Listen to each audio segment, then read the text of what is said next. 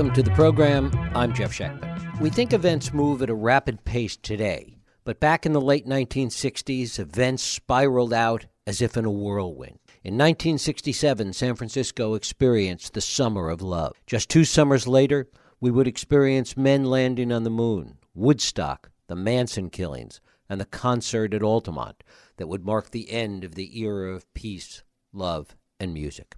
It wasn't long after Altamont that racial tensions would escalate. People like George Jackson would dominate the news. Hundreds of bombings would take place on the streets of America. The SLA would kidnap Patty Hearst. Clearly, Altamont was a turning point. We're going to talk about that today with my guest, Joel Selvin. He's an award winning journalist. He's covered pop music for the San Francisco Chronicle since 1970. He's the author of the best selling Summer of Love. He's the co author with Sammy Hagar of the number one New York Times bestseller Red. And it is my pleasure to welcome Joel Selvin here to talk about Altamont, the Rolling Stones, the Hells Angels, and the inside story of rock's darkest day. Joel, thanks so much for joining us. Thanks very much for having me. It's great to have you here. You begin the story really talking about what was going on with the Rolling Stones back in London and, and their need for money at the time. They were broke. They didn't have a penny. Uh, Keith Richards wanted to put together 5,000 pounds for a uh, down payment on a house and couldn't come up with it. Their manager, Allen Klein, had bottlenecked all their royalties and really was sitting on millions of dollars of their money and wouldn't give them a penny. So they were advised that they needed to form a company that he was not a part of and do some other business, such as touring the United States. They had not been here in three years. So they put together this tour very quickly and arrived in Los Angeles to discover that in the subsequent three years, the rock scene in the United States had just exploded and they were the, among the most famous rock stars in the world. And the horizons expanded, and they began to see opportunities that they'd never had. Um, as the shows uh, on the tour took place, and they were epic shows, uh, the band began to envision themselves as uh, much more successful and much larger than they could. That's where the movie started in. Mm-hmm. They wanted to do a movie that would be out before the Woodstock movie, and the Maysles, uh, the David and Albert Maysles, uh, they uh, they told them they would do that. So they were going to shoot a movie and have it out by March. Um, long, all along, there had been this idea of doing a free concert that had been brought up by Rock Scully, the manager of the Grateful Dead. And toward, as this tour and this movie started to take shape, the free concert became much more of a significant idea. That would be the final scene to this movie. That would be the crowning glory of this tour. That would be a Woodstock moment for the Rolling Stones that, you know, could have lofted them into places like bigger than the Beatles. And the concert was originally supposed to take place in Golden Gate Park or someplace in and around San Francisco specifically. That was Rock's idea. Rock uh, Scully dreamed up this whole idea one night in uh, London, staying up smoking weed with Keith Richards. And he told them that he could fix it for them to play Golden Gate Park. And his plan was that he would take out a permit for a concert by the Jefferson Airplane and Grateful Dead. And in the 24 hours before the concert, announced a special guest, the Rolling Stones. And the Dead had the park wired. They could have done that. But somewhere along the line, the Stones front office took over the permit process. And as soon as that happened, it was, you know, not, it was dead meat. And then they, they weren't going to be in Golden Gate Park. Uh, Jagger went ahead and announced the free concert in a press conference in New York. But they had no location. And it wasn't until Tuesday before the Saturday of the concert that they found Sears Point Raceway in Sonoma. They made a deal with the people that were managing to do it, but the next day, on Wednesday, Cordona's the racetrack, Filmways, discovered that this deal was happening, discovered that the Rolling Stones were making a movie at this concert, and didn't believe the Rolling Stones when they said the movie was just for charity. They wanted a piece of it. They wanted to distribute the movie, and that's not altogether unreasonable. The Rolling Stones, on the other hand, totally refused to negotiate. They weren't giving up a penny. This whole thing was about money for them. So they're sitting there. They're not even counting Stones, but they'd hired Melvin Belli, the flamboyant San Francisco attorney, to help negotiate the deal out. And Belli gets a call from this guy who has a racetrack out near Tracy on the edge of the Central Valley that's just about out of business. And he says, Do it here. Won't charge you a thing. I just want the publicity. This is Thursday before the Saturday concert. Somebody has to look at it. They get a helicopter and they fly Rock Scully, the Dead's manager, and Michael Lang, the producer of Woodstock. What he's doing there, I don't know. Uh, and they fly them over from the Dead's headquarters in Nevada to past Livermore, where this Altamont Speedway is. And as they go lower down and look at the track, Rock looks out. He sees all this broken glass, all these oil stains, these piles of dead cars from demolition derbies, and he's wondering what the hell is he getting into. And all of a sudden, he hears Michael Lang speak up. This is perfect. We can do it here. And Rock thinks, well, this is the guy who did Woodstock. Maybe he knows. So on Thursday afternoon, like around four in the afternoon, they struck the set at Sears Point, and they moved everything 60 miles to Altamont. They were ferrying iron on helicopters. They were going on the radio asking people to, with trucks to volunteer. And by the time they got that stuff over there, it was dark, and the stagehands built the stage overnight in the dark. There weren't even many flashlights around. What concerns were there with respect to security? What was the plan for security going to be at Golden Gate or even None. at Sears Point? the Golden Gate Park would have had infrastructure, public transportation, San Francisco police. Uh, it also would have been in San Francisco, which means that the Hells Angels, who was kind of an inevitable part of any one of these rock concerts in those days, and they'd been invited to attend. Uh, but uh, if it had taken place in San Francisco, then the San Francisco chapter would have had jurisdiction and the San Francisco chapter were grown-ups. They they they knew the bands, and the bands knew those guys. Uh, Pete Knell, Bob Roberts, uh, you know the whole crew. Uh, and when it moved out of San Francisco, then there was no Hells Angels chapter with jurisdictions. A lot of the problems at uh, Altamont were caused by a new chapter that was formed in San Jose earlier that year after the Angels beat the hell out of the Gypsy Jokers and dissolved the Gypsy Jokers uh, San Jose chapter. And a lot of the problems were caused actually by prospects who were uh, people who wanted to be in the club and were being considered. Um, they really were kind of like uh, indentured servants, and they were known to act out from time to time. And a lot of those problems in front of the stage were caused by prospects for the San Jose Club. Talk about how the word got out that the concert was being moved to this this odd location at Altamont. Radio, babe. Radio was all over this thing in San Francisco. Uh, it, it was uh, a competition to see who could play the most Stones records, uh, who could uh, have the latest and greatest news, uh, and not just the uh, underground station, you know, uh, KSAN, which was the underground station at the time, but the AM radio stations like KFRC and KYN, they were banging it, oh, you know, in between every record uh, on a message that carried all over Northern California. A lot of the crowd that showed up at Altamont was not a San Francisco crowd, which is another issue.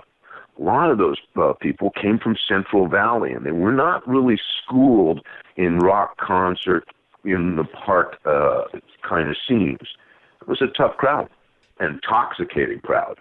Talk a little bit about how the stage was set up and really the problems that that would cause later on. So the stage was a huge problem. It was four feet tall. And the reason it was was that at Sonoma, the uh, racetrack was a kind of natural bowl that led up to a big rise, and they tractored out the rise a little uh, so that it was sitting up about 12 to 15 feet. They only needed a little stage on top of that. The audience would be below them. So when they started shipping the uh, metal over to Altamont, uh, the Stones tour director, Chip Monck, directed that they build four 60 foot light towers with the metal, not knowing that the spotlights, and indeed the spotlight operators, would never show up. So all they had left was metal for a small stage, and that stage came up to about the waist of the Hells Angels in front of them. People could just step right up on the stage from the audience. And the angels, there were 40 angels there. They were put largely just right in front of the stage to form a bulwark between the audience and this tiny stage. Uh, the audience, 300,000 people a mile away, pressing down on these people, created an incredible flashpoint. And uh, the angels found themselves terrified. Uh, their uh, response to that was to uh, lash out, and they held their ground. Uh, they were in a difficult position. One of the things I really wanted to do with this book was to give the Hells Angels their due because they've been made out to be like paint by numbers villain thing, and I don't think that's fair or accurate. Those guys were put in an untenable position and they acted just like anybody who knew them would have expected them to. By the way, not all the angels acted out. A lot of them were as appalled and aghast what happened as anybody. Uh, Terry the Tramp, who was a very close friend of the Grateful Dead's uh, and uh, worked with Owsley uh, distributing LSD, uh, was just bereft and uh, destroyed. Five weeks later, he committed suicide.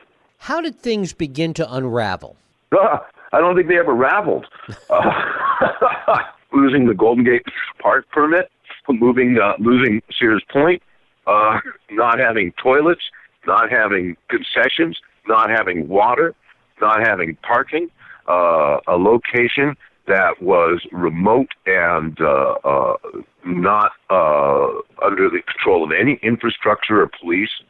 The police didn't know about this at all out there in Contra Costa County. They found out about it on Friday morning and didn't know what the hell was happening. And when finally uh, they gathered a force, uh, the only thing they could do was sit up on a hill and watch with binoculars. You know how many arrests they made that day?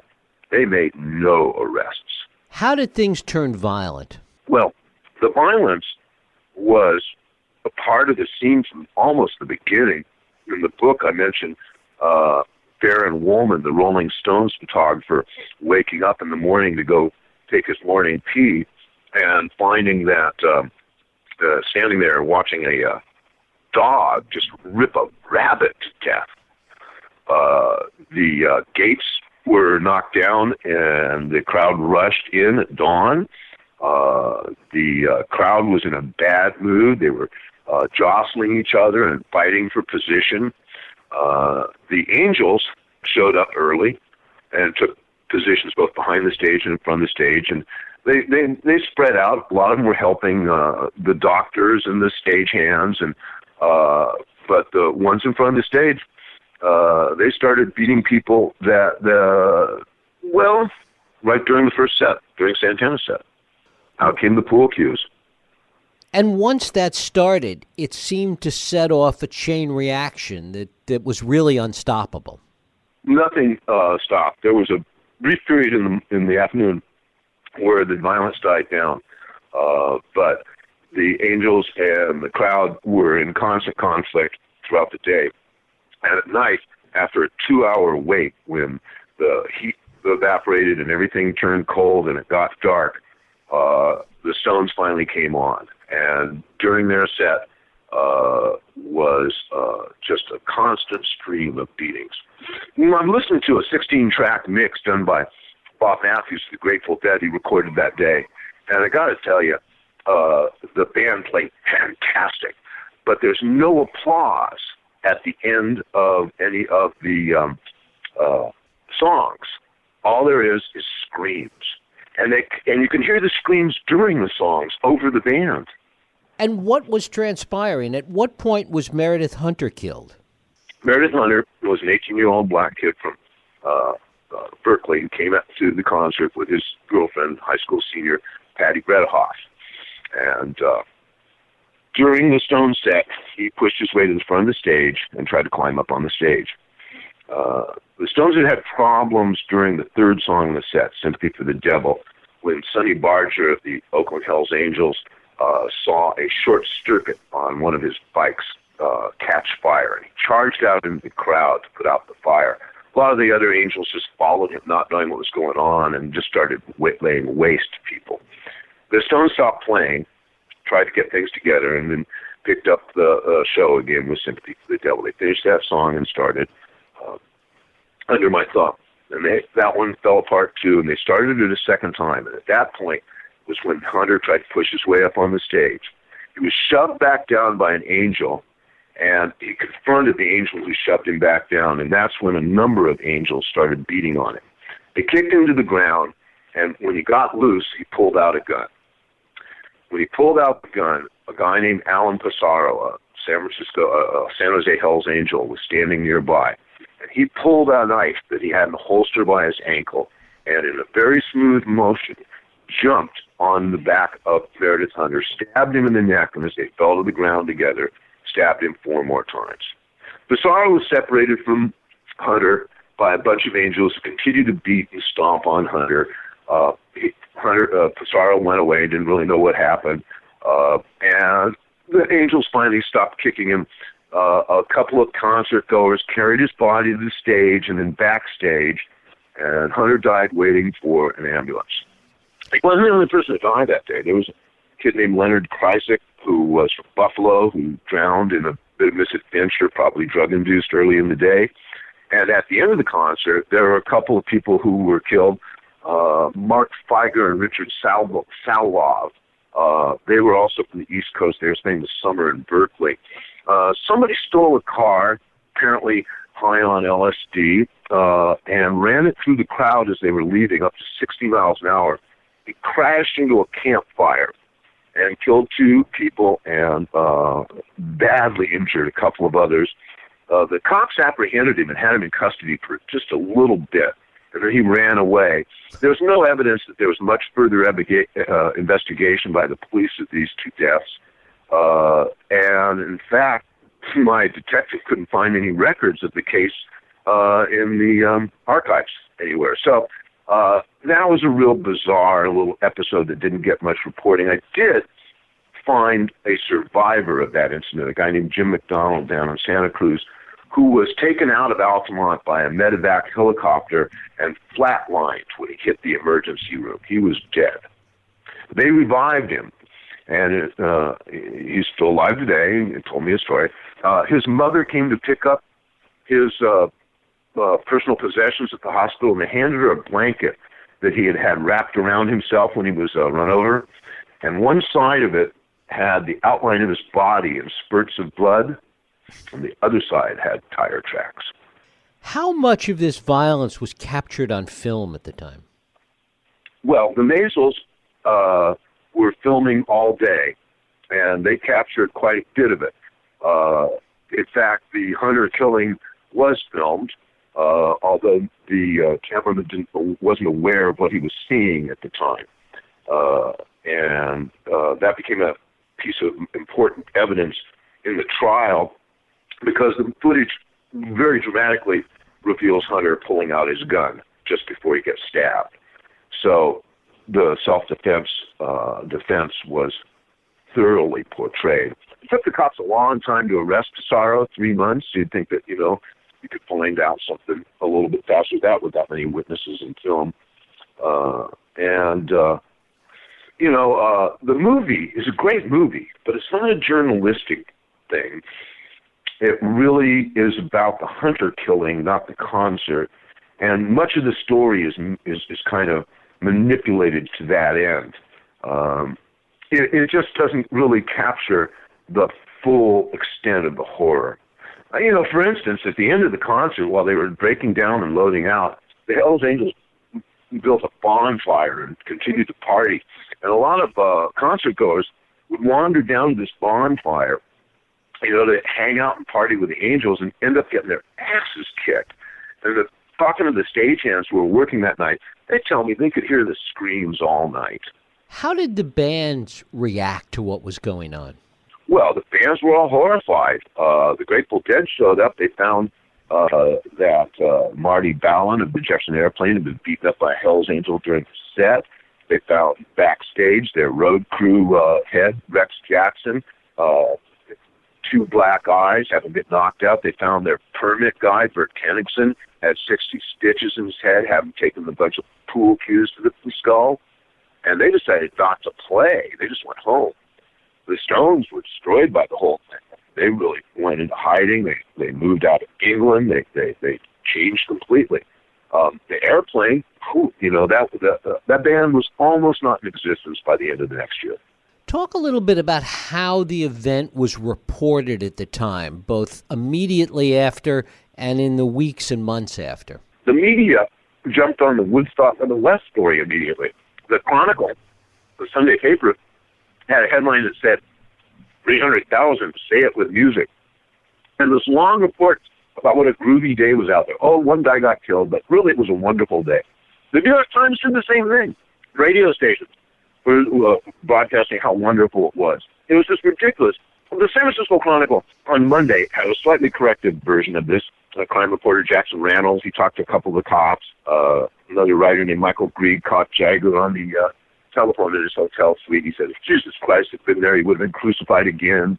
And uh, it took Rolling Stone magazine, which was a relatively new underground magazine at that time, and they put 11 reporters on this, turned out a 20,000 word piece in no time under the supervision of managing editor John Burks, and that was when the real story broke. Um, it not only got the pulled the curtain back on what happened at Altamont, but that established Rolling Stone as a valid, legitimate uh, news source in this country. Why was it Rolling Stone that was the only publication to really pick up on what had happened? Hard to say. Uh, some of the underground papers were aware of it and reporting on it, but of course they were fringe uh, media. Uh, Rolling Stone's coverage was excellent it really was uh, like a, uh, a Newsweek or Time magazine. Burks was a veteran of the weekly news magazine, so he knew what he was doing. Um, it happened in their backyard. Uh, a lot of the writers that worked for the magazine, uh, very importantly, Greil Marcus, had attended, mm-hmm. had a terrible experience, and were able to convince Rolling Stone editor Jan Wenner, who did not attend, uh, that he needed to do this. Um, it was kind of a brave thing because Wenner had a very close personal relationship with Mick Jagger. Uh, he just uh, folded an English version of Rolling Stone that Jagger had been a main investor in. So uh, the Rolling Stone thing was very important, and it was kind of brave. And then it paid off for them. I mean, really established the magazine as a journalistic force. And talk a little bit about what Altamont came to represent and how long it took for that to happen. Well, I think you know the you're saying is uh, the whole thing about Altamont being the end of the '60s, and and I've heard that a lot, of course. Uh, you know, it happened in December 1969. That's kind of uh, easy uh, way to look at it, but um, I'm not sure Altamont was the end of anything. It certainly wasn't the end of the movement. It wasn't the end of the counterculture. It wasn't even the end of free concerts and meadows. Um, it was a very bad day. It was a huge loss of innocence for the rock scene. Um, and of course, it was left four people dead and uh, in, uh, altered the course of careers of the Rolling Stones, the Grateful Dead, Jefferson Airplane, and the Hells Angels. But, um, you know, its symbolism may be somewhat overrated. I'm not sure. Um, people uh, took it to heart. It was definitely the end of Peace, Love, and Flowers. Joe Selvin. The book is Altamont, The Rolling Stones, The Hells Angels, and the inside story of rock's darkest day. Joel, I thank you so much for spending time with us. Uh, I'm glad to be here. Thanks a lot for asking. Thank you, Joel.